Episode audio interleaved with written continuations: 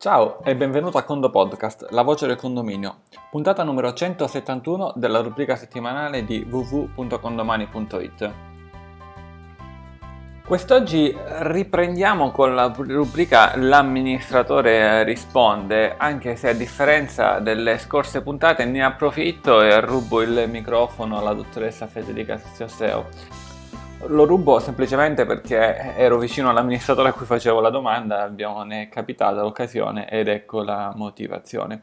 La domanda però, prima di porla e di presentarvi l'amministratore che risponde, l'amministratore che fa la domanda, eh, arriva da che cosa? Arriva da una consulenza che ci è stata chiesta da un tuo collega tramite il servizio dell'esperto tascabile della licenza trecentosessanta. La licenza trecentosessanta di Condomani è una licenza che include, tra le tante cose di cui ora non parliamo perché non, non è materia, diciamo, di, di, di Condo Podcast, è una licenza che include la possibilità di farci delle domande che poi noi andiamo a girare degli esperti. Nel caso specifico ci sono dei dubbi legali, li giriamo ad un avvocato esperto, ci sono delle problematiche da un punto di vista fiscale, ci sono dei commercialisti e così via per le altre, diciamo, professioni, che so, architetti, geometri e così via.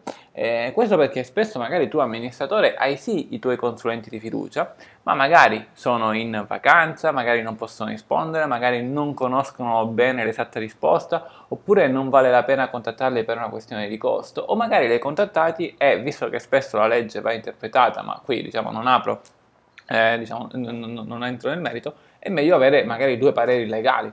Eh, nel caso specifico i dettagli della, della licenza li trovi su condomani punto i t slash licenza trecentosessanta. Ecco, la domanda eh, che è arrivata è, è la seguente, ora la, la pongo in maniera personale, è chiaro che non è il mio caso, oh, ma non ho l'audio dell'amministratore perché è stata una domanda eh, che ci è arrivata in maniera scritta. Eh, ovviamente eh, anche per ragioni di privacy. Allora, eh, è questa. Eh, caro esperto tascabile, ho da poco sostanzialmente eh, conquistato, possiamo dire così, un nuovo condominio. È un condominio in una zona di mare, una bellissima zona di mare, eh, in cui il precedente amministratore ha sì lavorato bene, forse sì, forse no, eh, ma a, aveva il suo studio a trecento chilometri di distanza. Non è una, un caso, diciamo, strano, è una no, accade spesso, perché in questa zona di mare dove io amministro, la maggior parte dei condomini dei, vive a trecento chilometri di distanza, è sostanzialmente la zona di mare eh, di questa città. Ora, cosa succede? Eh, I condomini sì, eh, cercavano un amministratore nella loro zona eh, e quindi, diciamo, lo hanno trovato. Eh, ora però eh, cosa succede? Succede che devo fare il passaggio di consegne. Quindi, allora, il condominio si trova nella città A, il vecchio amministratore, così come i condomini, abitano nella città B eh, e queste città sono a distanza di trecento chilometri. Il vecchio amministratore forse si è risentito della cosa, che ha perso il condominio, eh, ma eh, quindi cosa fa? Chiede che il passaggio di consegna avvenga solo e esclusivamente nel suo studio, non perché si trova da qualche parte, perché dice avviene e deve avvenire nel mio studio questo passaggio di consegna. Ora, la domanda che faccio all'esperto tascabile è: devo fare, mettermi in auto, in treno e fare trecento chilometri per, il pass- per avere il passaggio di consegne? Oppure esiste qualche cavillo di legge eh, tale per cui eh, il passaggio di consegne deve avvenire entro tot chilometri o comunque in una zona limitrofa, eh, da stabilire cos'è limitrofa, al eh, condominio? Allora, eh, ritorno, eh, la domanda è finita, la domanda la poniamo all'avvocato Valentina Giannini, che è uno degli esperti tascabili della licenza trecentosessanta, lei è un affiliato a Condocasa, eh, maggiori dettagli su di lei li trovate su giannini punto condocasa punto i t. Eh, a cui che saluto, diciamo, è qui vicino a me e a cui pongo la domanda. E nella domanda che mi è stata posta è già comunque stata suggerita la risposta che non posso che confermare. Eh, infatti la normativa eh, in materia di amministrazione condominiale non ci fornisce un'indicazione specifica su dove debba avvenire il passaggio di consegne, quindi se nello studio dell'amministratore uscente o se nello studio dell'amministratore entrante piuttosto che nei locali condominiali.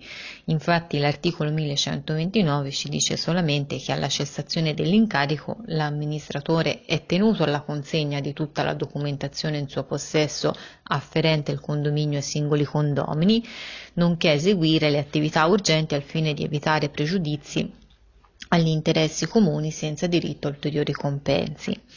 Quindi sarà sostanzialmente su accordo dell'amministratore uscente e di quello entrante che verrà organizzato il passaggio della documentazione.